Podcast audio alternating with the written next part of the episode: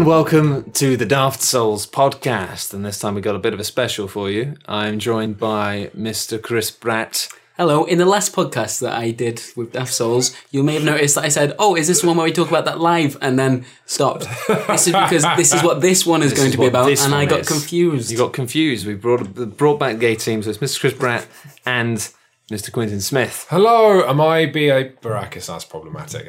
I'm, I'm literally the first thing I say. I don't the think there's anything problematic about you being BA Baracus. Yes! Just as long as you don't dress up as him. But in spirit, it's fine. I was, the, I was the, the tough military commander of the game we're going to talk about. What game we're going to talk about? We're going to talk about Watch the Skies. Now- Watch the Skies? For those who don't know Watch the Skies is, if you imagine to yourself for one one beautiful moment that XCOM is not a video game, but it is It's a way of an, life, I've always an said that. actual real world thing, and there are actual aliens coming and actual people on the planet trying to deal with that, then that's sort of what we did. Watch the Skies is basically it's known as a mega game, and it's a game which lots of people all play out at once. So you've got a group of people who are the aliens and they're dealing with what the aliens do. And then you've got a group of people who are also the, the humans. Yay. And we did this. Uh, Dude, I'm pretty sure the aliens were nicer than the humans in our game. Yeah, Yeah. I think the easiest touchstone for everybody is a model UN. It's an awful lot of discuss. It's a game with an awful lot of discussion, but then a model UN crossed with XCOM, where every player is also monitoring your exact PR level, your exact income, your exact military. Yes. units. So you've got like kind of traditional game systems going on within it, but then it is basically kind of like political role playing. Yeah. Um, but we, if you want to get a feel for what this is like, actually, the best way to do it is if you go onto Shut Up Sit Down. The first one we did, just get, give you a real taster, was Watch the Skies, and there was, I think it was called Shut Up Sit Down, play a goddamn mega game. Yeah, it's a that 40 was minute video. That was forty minute video. I think there were like seventy people playing that yeah, game. It's quite a small game, relatively. uh, even though at the time it ended up being the most intense and stressful thing I've ever done. Um, but that was the first time that I was the Prime Minister of Japan. However, recently we played Watch the Skies 2, which really ramped it up. And that was with, well, I don't know how many people were there, but it I felt was like about. over 300. Yeah. The, the chaps there. I think there were about 300 people there. So and if- it was crazy. If I can just outline some background here, it was because we did that video on the first Watch the Skies that actually these things are now being run all over the world. Yeah. There are mega games happening in Canada and America and all kinds of branches of this UK mega game making society doing these mad little model UNs and war games um, all over the world. So kind of spurring on from the massive press that Watch the Skies has got. Jim tried to do the biggest mega game ever. So when we say there are more than 300 players, we're talking there were like about 40 players who are what's called controls, who are kind of like games masters. They're the people who relay all the information from players. They're kind of like the DM in, in Dungeons and Dragons. Then we had what nine people playing just the media outlets. They were they were there was two of them as well, at least to start with. Oh, no, two papers to start with. I don't know. And then I think there were, and they had to publish newspapers and Yeah, stories every and, round. and talk to players. There were people playing corporations. Three were. The Pope was not just represented by a player, but there were three players. One of whom was the Pope. One was a papal envoy, and the third was I don't even know. I think the Pope had a couple, more, like three papal envoys. Maybe they didn't all get Man, there's shit you don't know about the Pope. like, that guy was up to So yeah, just to, for the fun of a bit of background, yeah, we we carried on being Japan again. It was a different alien invasion with loads more aliens, loads more complications to the world and how the world works. But also, um, there was yeah, we were actually double filming it. So Bratt had a unique experience. in Hmm. I this. actually literally saw behind the curtain. They kept the aliens behind the curtain. Also, very important to point out in this game, which uh, was just because of the scale of it was different than the last one you played. Looks of it, they were on. A, a, a balcony above this big hall that, that the humans were playing in, so the aliens were literally above the rest of the game, looking down. Yeah, through this curtain. that was a wonderful reveal actually when they kind Oh, of yeah. opened up the curtains and there were all these aliens stood up there. And you're like, oh, okay, that's the enemy. Yeah. So so I, I kind of ran around uh, primarily focusing on you guys, but also getting to chat to other people doing other stuff. You became with, quite with fixated on the Pope, yeah. I wouldn't tell you what was going on. Oh, the the, the Pope. I don't know if we need to get into that, this straight away because I- I'm, I'm going to derail you. the, so the Pope badly. will the Pope's exploits are uh, will be tasked in the video. Yeah, I we would, think. sh- we should say that this will give you kind of a light overlay, over kind of like an idea of what mega games are, what Watch the Skies 2 is like. Um, but yeah, already on the site, you can actually watch the whole thing. Uh, so if you go shut up and sit down and look for Watch the Skies. Yeah, we'll get a able to find nice it. link right in the. We'll get a link in the podcast description as well. So if at this point you're kind of thinking, oh, actually, I I don't want to, I want to actually see this, get a feel for it, do watch the video. And me, do watch it anyway because I honestly think it's going to be pretty It's going to be a hell of a something. thing. So that, now we've given the outline of the game. Let's talk about just what Japan was. The nation of Japan was our team, and that was seven people. So Matt, you were the prime minister of Japan. I was the Prime Minister of Japan. Very- It's always a very Japanese name, Mr. Matthew Lees. it is indeed. Uh, I was the the oh I I get this right. The general no the oh, the something of the Japanese self defense force. I don't just, have an army. I we have a just knew you. self-defense force. I just knew you as being like the military guy. that walked around with. Well, the aviators. They weren't aviators. glasses. They really weren't. They were the They were only cool sunglasses. sunglasses. I went to my housemate. Was like, "You got some sunglasses," and she gave me the coolest pair. Uh, they had like gold tinting. I, I felt like I looked like Psy, and I was in Gangnam You did Style. a bit look like again problematic. but um, so then I had uh, Theodora, who was the sort of deputy military Deputy. aide. I did. Gosh we darn. had a, f- uh, we had an ambassador that was Uh-huh. Kazza McDonald, also on Dark Souls. We had Paul Dean. Uh, he was our a, pure scientist. Yep. Head, head of pure science, which is just knowledge of space and electronics and all this stuff. Then uh, our friend Ian, uh, who was actually the translator on Dark Souls 2, or part of the team that did the translation of Dark Souls, he was applied science. So actually, the result, his job was turning this stuff into inventions we could use. And finally, we had Brendan. Foreign minister. all He was the the foreign he was the minister. foreign minister. he was. So these seven people ostensibly worked together to run a country, but there were like what forty countries represented. So just imagine the chaos. You guys know that Brendan was like stealing money, right? Yeah, it- Okay, good. we found out about that. Yeah, at the end when he basically just sort of said, "Look, I've been, I've been st- st- Embezzling. embezzling money. I'm sorry. I thought it would be useful for me, but it wasn't." I got genuinely annoyed at the, the kind of lack of team spirit. I was working so hard to uh, to to keep our borders secure, to worrying about who the aliens are. Was really getting into my role. I was exhausted, and then so what? Brandon was embezzling money. Mm-hmm. Paul had a book deal. Yeah. And was angling for a Nobel Prize. Ian, head of applied science, went for a burrito. And when he because we couldn't find him for like an hour and a half, and when he ca- or an hour, and when he came back, there was an asteroid heading for the Earth. Did he, gone, did he go to Benito's hat? Yeah. Ah, jealous. I mean, I went later that day, but I had such a good experience there that I'm jealous in retrospect of anyone who was there in the day. Because I was hungry, man. It was all cups of tea and madness. You didn't go there. You didn't leave the game. You're the prime minister. no, I didn't. No, I didn't. I didn't leave the game all I day. would've it. Well, that's the interesting thing is it's like it ends up being a bit like a role playing game, but but almost like I've been trying to work out how best to describe this, but it feels like with LARPing and stuff, it comes a bit more from a I don't know a different angle, a bit more of a like fantasy role playing angle rather than with the intention of creating theatre. Hmm. It is a bit more like pretending to be a like a knight or pretending to be an orc when you or whatever in LARPing. Whereas with this, it felt very much like you weren't pretending to be anything so much, but you were very much like pretending to play a role within a big kind of. It's really hard to describe, but it, it felt like a Model UN's massive. like a pretty decent point of reference. Like, But it, it was the idea of like Model UN, but it's just so much more chaotic. And it was the fact that like all I was in charge of was like the money, the GDP of Japan, Yep. which is pretty damn hot, I gotta say. But uh, and then everybody just coming to me and telling me things and asking me questions. And I think the final piece of the puzzle that's missing is it's a model UN on a timer with 300 people because there was a massive projector showing what phase we were in, which mm-hmm. results in this the exhausting turnover of the game where okay, it's phase one. I, as the military guy, needed to have my budget and I needed to have my units, which were toys, like literally painted like planes that you play with. But I wasn't laughing because I had to be by the map, I had to have them deployed, I had to have them paid for.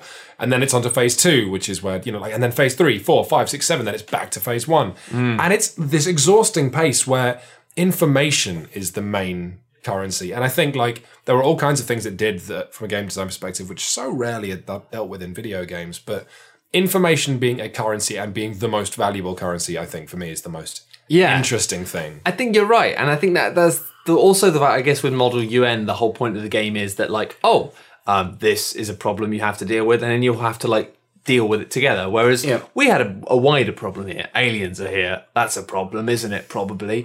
Um, but but in between on the day to day, like we didn't. know what we were doing. And it's the problem of being like, you have to set your own objectives up, like find out what's happening in Africa. How do we do that? Well, like, well, you go and talk to these people, you go and talk to these people, you go and talk to these people, like, and then also in between this, so you're trying to deal with your objectives Yeah. of getting the information you want. Meanwhile, you've got other people coming and bothering you because you've got information that they want, maybe. Oh, God. But then you've got like corporations bothering you to try and set up ongoing deals w- because they're trying to make money. Out I was saying this in the pub on the day after, but the fu- I realised halfway through the day that you know, as the prime minister, you needed to be the linchpin who understood everything everyone on the team was doing. So I got really aggressive and like rude when I saw you talking to. And later on, we found out, of course, you did need to be talking to the head of oh, corporations. Oh yeah, And yeah. you did need to be talking to like Venezuela or whatever. But I at some point would come up and go, What the hell are you doing? what are you doing? Yeah. Well, sometimes he doesn't have time. Actually, that was a beautiful moment that I didn't tell you about, which was you were talking to someone. It was just after it was after the Tokyo incident, and uh, and someone came up and it was like, "Who are you?" And it was he was the I don't know the War Minister of France. He's like, "I'd like to talk to your Prime Minister," and it felt so good to for the first time in the day say. He doesn't have time. and, and the guy was like, okay, and walked off. And I felt like that's how we should have been playing Yeah. it the entire game. from from uh, filming everyone on the team and spending time with with each member doing their different things, it becomes really clear that um, Watch the Skies isn't one game. It's like loads of weird mini games that overlap at certain points. Yeah. like, so I was uh, throughout the day just bemused and joyous about the science mini game, uh, which um, mainly because Paul was was hilarious throughout the whole thing. Like you guys were dealing with you knew you knew that there was an alien incursion of some sort was happening, and you had uh, you know some difficult relationships with other countries to worry about. Paul was just like in their room. They had a separate room where they went for science conferences once a turn. That almost immediately became this weird thing where the pure scientists got all high and mighty and banned the applied scientists from coming to the same conferences that they go to because they weren't, you know, of, of the high enough level to talk their their sort of uh, To talk about the same science. yeah. even though the applied scientists are actually the ones that really get a lot of the work done. think- and they, they like Paul Paul's turns really, uh, at least to start with, were like writing papers or like write, Literally writing papers yeah, as well. about pretend science, and then like just selling it to the rest of these pure scientists who would either like nod and go, "Oh yes, very very good," or someone would heckle him in the background, and then they'd argue, and you guys were outside like. An asteroid was coming towards the planet, which You is know, I can laugh about. Actually, yeah, and I should tell this story because I'm sure it'll make it into the video. But there was a point where I got handed a leaflet from the UN saying, "Oh, there's an asteroid going to hit the Earth," and I saw it. And I, you can't leave the military table once you're there. If you do, you can't come back.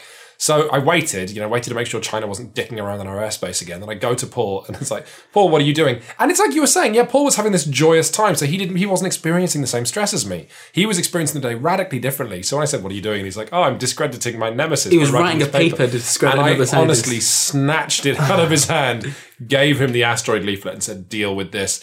And Paul really, for his game, his stupid, literally stupid Yeah. game, he needed that paper I stole. But for me, it was actual nonsense. he he didn't concentrate on the asteroid immediately as well because I was following around after that because I was just fascinated by this paper that he's writing about this one of the German players and he was like he was he was getting to the stage where he was going to try and steal it back from you like it was it was and how petty is that? Whereas I just needed him to focus. We also found out um, we were lagging behind in science for the entire game, partially because he went for a burrito, but also because Paul had a dead alien. Because you need alien tech to s- spike your way up the tech tree. And Paul had a dead alien, and Ian didn't know because Paul just wasn't communicating because he so didn't care. And there was a point I was in that conversation where I said, "Ian, what have we got?" And Ian's like, "Oh, we don't have anything. I mean, we we've got this cool thing, but we need a dead alien for it." And Paul, like as if it just occurred to him, said, "Oh, I've got an alien," and produces the card from his pocket. And Ian was just he, had, he literally had a dead alien in his pocket He Did yeah. That also the the pocket thing is so funny because all the material in the game is like whether it's scientific artifacts or money and Yeah. stuff, they're just flimsy cards. Yeah. So who Paul the most I, I kept saw losing my money. I kept being like. The funny thing was, is, Oh, let me let me Oh, yeah, just because the most I saw Paul laugh in the whole day, which was was um there was a scientist selling something, but the control was next to him, and so it was like we're selling the cure for cancer in five, four, three, and So I was like, we need a megabuck. Who has a megabuck? And I bolted over because again, competitive, and started going through my pockets like a man possessed. Like my phone, my phone must be on here. But I was just looking for one dollar because I swear I had one megabuck on me. And Paul was just crying with laughter. I just found it funny that because our, our GDP was quite strong, like I didn't have to be too careful with the budget. I, it kept just being a case of being Yeah. like people at the start of each term, which was supposed to be three months. Everybody would just come to me and say, "Oh, I need this much money," and you'd be like, "Oh, I need three mi- three billion," and I'd be like, oh, "Okay, I'll just give you them." Like, and often I just give you more because I don't have change, but I'll have five. Um, but it meant that yeah, again, like as a way of not dealing with people, like I'd set up all these arrangements with corporations I didn't even really understand, and like just periodically throughout the day, and it was that thing of like you were quite right when you were like, what are you doing talking to these people? They have more important things to deal with. And it was like a lot of time I knew, but I had to talk to them because I'd like end up getting myself into a real pickle with like financial agreements. But more often than not, it just means these guys, these. These they were shysters. They were full on shysters. I mean, Role they- playing it. They were role playing That was the. shysters. I would love to have that role because it was the hilarious thing of like I'd see you talking to them and I'd see that because they. The thing is, when a human being comes up to you and starts talking to you in a game of communication, your in, your impulse, your instinct is like To talk. That like, okay, this is as good of a use of my time, but it's categorically not. By the end of the day, we figured out we needed you talking to the president of the United States all the time. But this is the funny thing about a game where information is the highest commodity. You have to realize that some people who will be really earnestly talking to you and trying to tell you things are not worth your time. Like, I realized as well that I had a communication with like the military attache of like Venezuela, and we were like, "Oh man, we need to know more things. Let's trade information." I was like, "Cool." Uh, I think only after we finished playing the game, I realized that was so dumb because it meant once a turn I was spending 10 minutes with this guy who I didn't know from Adam and who was giving me information, which actually isn't like a positive thing because he would talk for me to 10 minutes for 10 minutes, whether he knew stuff or not. And he was trying to sound big. So he was, if he heard the tiniest rumor, he was just telling me like it as verboten, which was actually making my game harder, not Yeah. easier. That was a big thing I noticed as well. Is that it came that you'd either get like smaller countries coming up to you and go, "Oh, we, we by the way, we know this," and you go, "Yeah, no, we, we've known about that for ages." Like, uh, or like you know, would give you useless information that was like red herrings just because they wanted to be maintain that relevance. And it must have been actually a a completely different game if you were role playing as one of the smaller, less important countries. Because hey, you'd have a budget you'd actually have to worry about. You'd have like not much money, rather than just being like, I had these shysters come up to me and just going, "Oh, you need to give me one million, well, a megabuck," and I just be like, "Yeah, just, just, I'd just be giving them money to go away." Do you guys have any idea what I, I don't know, what, what the end game was for these corporations? Was it just Yeah, to be more to- successful than the competitors? or- I I think it was complicated because even within the corporation there was politics because um, you have the head of research, the person who runs the company, and then someone who's brokering deals. And I think even within that, some of them had different roles. There was an interesting thing that when we talked, when we first did the mega game uh, last year, um, and we talked to the designers of it, um, we said we what we found really interesting was all the politics, and then we talked to them, and they said, "Oh yeah, we've all, we've run all kinds of games in World War One, for example, and everyone's part of the same trench warfare network." And I said, um, "You know, like how on earth is that political? How could it be political?" And they were saying, "No, politics is just endemic as soon as humans are working because."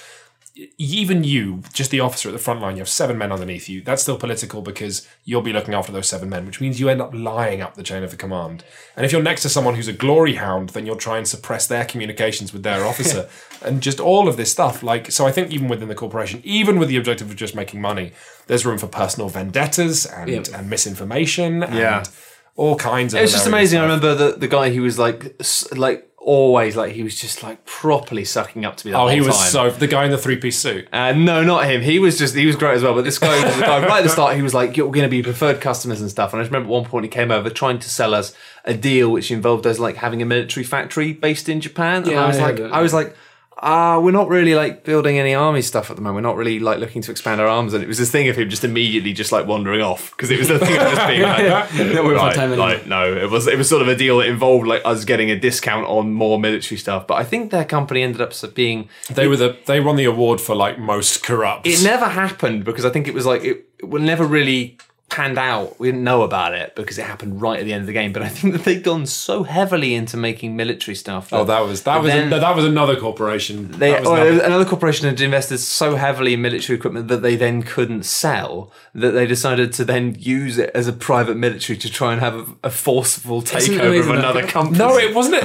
Oh yeah, uh, That's one company did that, but there was loads of stuff happening. There was Like- something else where, again, that same company I think invested so heavily into the military, they were giving it to people to try and create wars to sell stuff. And it's funny that that happened not just like because that's what happens in the real world, but the simulation was just granular enough that we were seeing things that really do happen hmm. in real life. Yeah. where companies are invested in wars continuing because that's where all of their jobs come It's from. mad. I love it. Basically, the you know it, the way these games work is there is a scenario set up. There is like a kind of general set of rules which should naturally mean that the game gravitates towards one sort of resolution. But then there's all sorts of little interesting curveballs in there and all sorts of interesting bits of information that may or may not be unlocked if the players go down that angle. Yep. And some stuff which is just like set to like, you know, like a jack in a box of being like after a certain amount of time, this will happen, which will lead them towards it. But then and that the real madness comes from the fact that then you can be these people who can go to the people who are in control and say,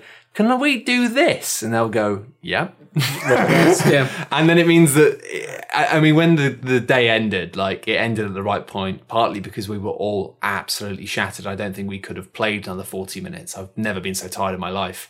And when I try and say that to people, people like almost roll their eyes at being like, come on, you're just playing a game all day. It's like, no, it's the most exhausting thing in the world. Yeah. Um, but it is just, it is the equivalent of just like pushing a rickety cart down a hill and then the game sort of ends just before it crashes into a wall. Like at the point at which it ends, everything is infathomably exciting, but also like you could just mad. Yeah. another turn and everything would collapse. Like because yeah, you more yes.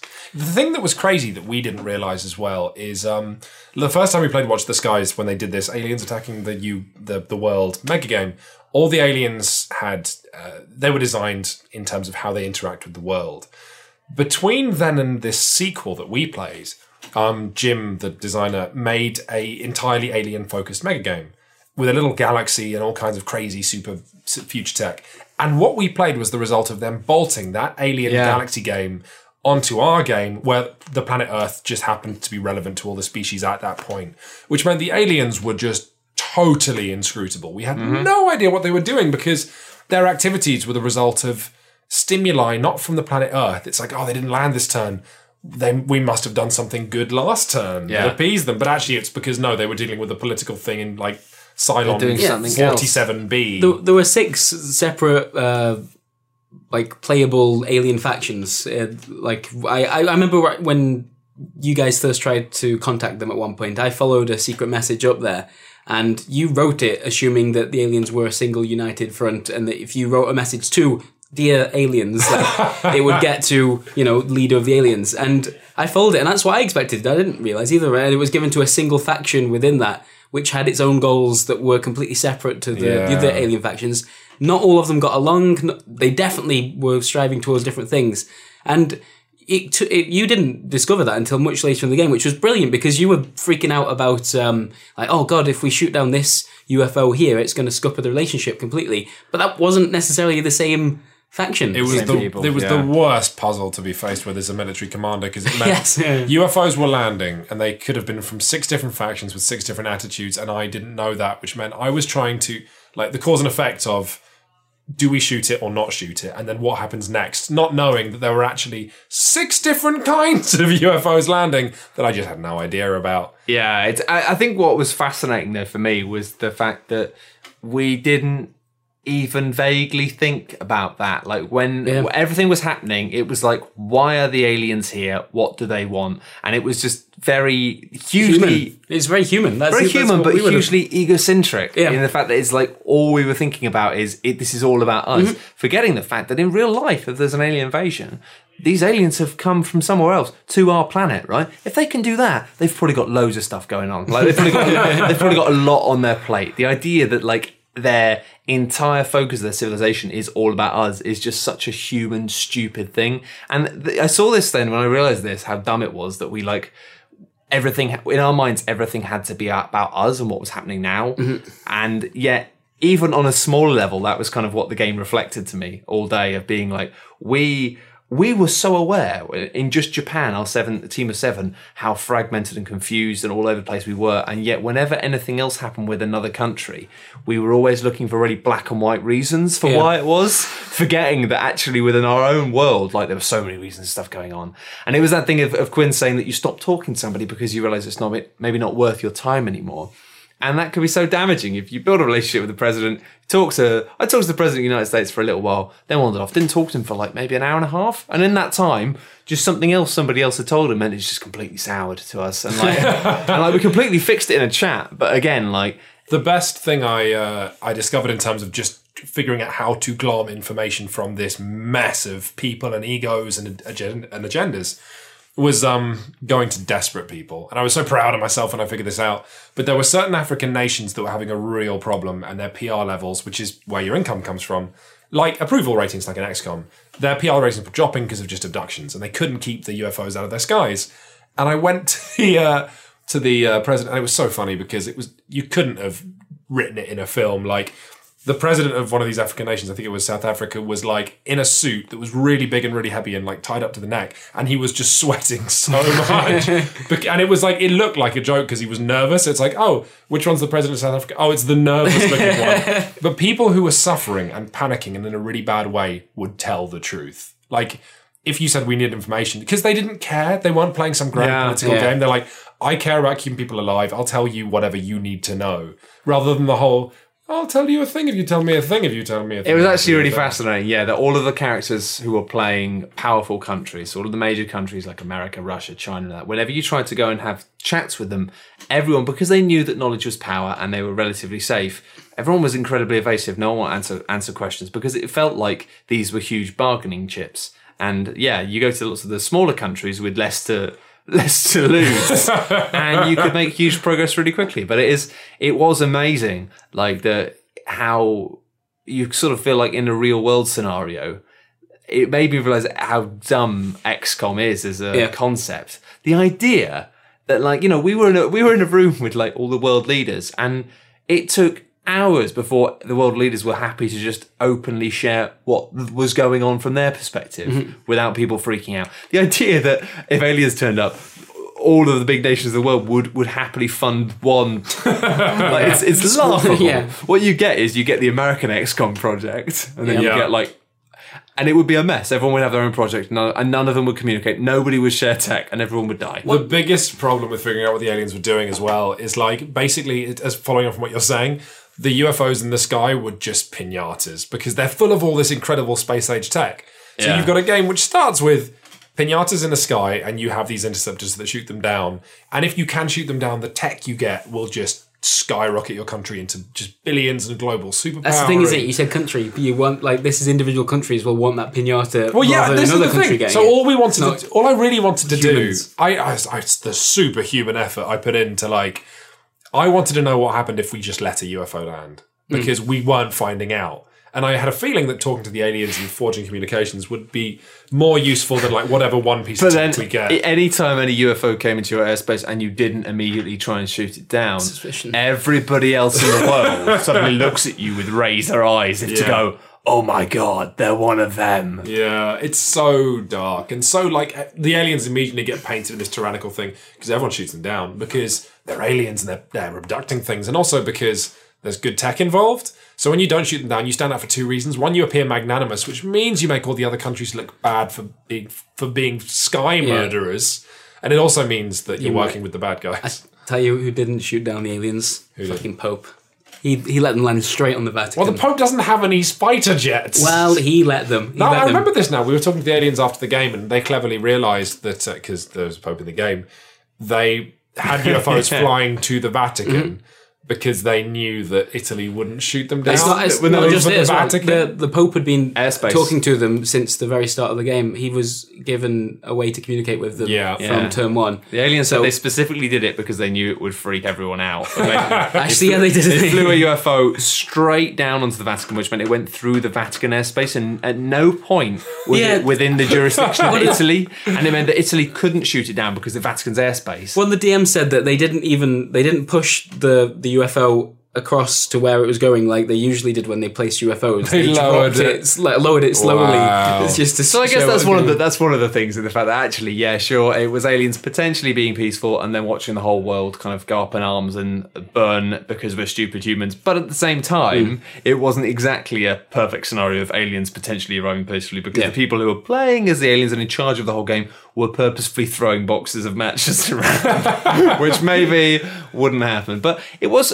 it was nice that despite the fact that lots of people were being very human in bad ways and messing up and being selfish and just trying to get more for their country and get the best out of the situation. Mm-hmm. There was also like throughout the day periods where people were so confused about what to do and felt so like helpless in a way about how to progress that that we did notice a big trend across the entire game of then people doing their best to try and just resolve local problems. Yeah. It was almost like a sense of perspective of Well, people that's being like, thing. That's where it becomes really model UN because once the aliens aren't necessarily a problem when they stopped landing, it was this funny thing of like, you know, I remember at the end of the game there was a big cheer because um, the GM announced that like uh, Israel and Palestine had resolved their difficulties, which is like just the most model UN Yeah, thing. If But I remember talking to the Prime Minister of Israel. He was really pissed off because he's like, he's like, "Have you seen the papers?" And I was like, "Yeah." He's like, "They, they haven't. They, it's like a tiny like sideline." He's like, "I've."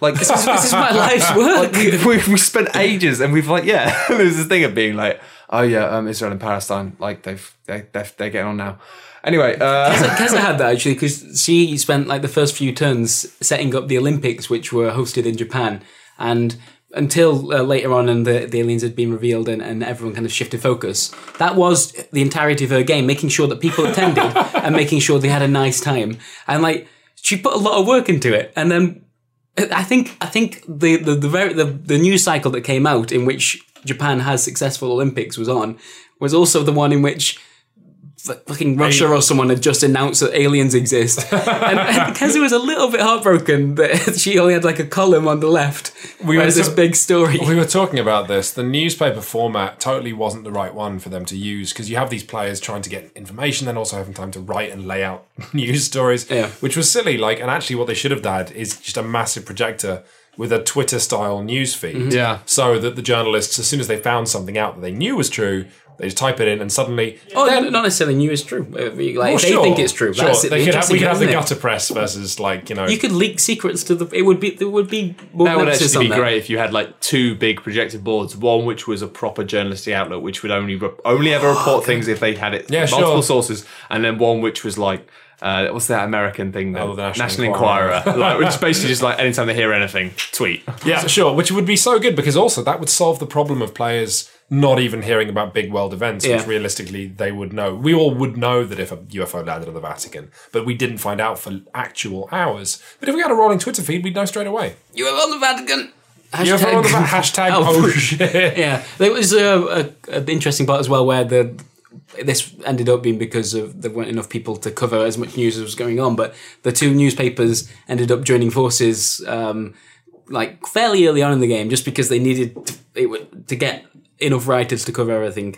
I thought when I heard that shit, the aliens have taken over the press. like I immediately thought that, and I wanted to say it to you, but I got But that's quite endemic. neutral. That's quite endemic of the just the mass paranoia, which Yeah. is, I mean, like I wasn't even playing it. I was you're, like, tr- you "Don't basically you're trying to work out a puzzle, and it's that thing of being like, um, we talked about it really briefly uh, before, but it's that thing of when you're trying to solve a puzzle, and it's like a, a, game puzzle like this. There's usually like a GM nearby, and if you go, oh my god, what if it's this? Then usually there's somebody in charge of the game who like you can just tell by the way they react to your suggestion mm-hmm. that you're completely You're on the wrong wrong track, yeah. Whereas because you don't get that, because you don't have people constantly watching you, you have theories that you then run with. And I had like so many mad theories throughout the day that, about what was going on. Some of which were actually really strong theories, I've got to say. Others which weren't. Um, This is the arc thing again, isn't it? but there were many periods throughout the day. Building an and ark. the thing is that, yeah, like I'd say go and watch the videos because there were many periods in the day where I became 100% sure that I knew exactly what was happening. And turned out later, maybe that wasn't The right. best thing was in the uh, the old mega game last year when um, the aliens spent some points on psyopsing Japan, and the result of that was Games Masters going up to you and going, um, oh, yeah, Matt, you've uh, you've heard rumors that uh, what was that, assassins have infiltrated your personal guard, not and like oh yeah, and there's corporate espionage and stuff. And like awful rumors that made you so scared because we again back then we didn't know the rules of the game. So you thought you were going to be assassinated. I thought I was going to be assassinated, and I ended up investing a huge amount of money and time. I remember because you gave that spies. money to me, and I had to put spies in Japan. and we had some equally mad stuff in this game actually that I and I've just remembered that we won't talk about. But yeah, do watch the videos uh, on shutupandsitdown.com. If you've not visited shutupandsitdown.com before, then you should have done because it's really good. And the videos will be hopefully very entertaining. And if you are interested in mega games, then yeah, mega game makers are the guys who do it. It's hugely popular. Is Watch the Skies an annual thing or is it? Uh, I don't know. They did the first one last year, and they did a second one this year. Um, It's kind of they, they, they run a few every year. Okay. They run a bunch of stuff, but also like all over the world now. Like there are different people kind of syndicating it a little bit. It's a bit ramshackle still, uh, and often it sells out very quickly because they're very popular off the back of the videos, etc.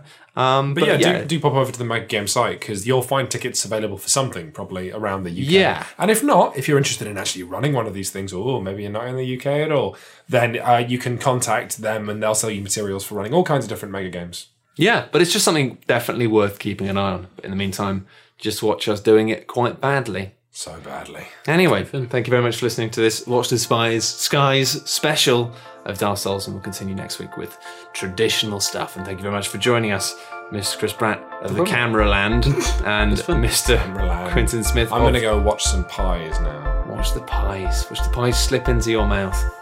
Thanks very much for watching, Bye, listening. everybody. Bye.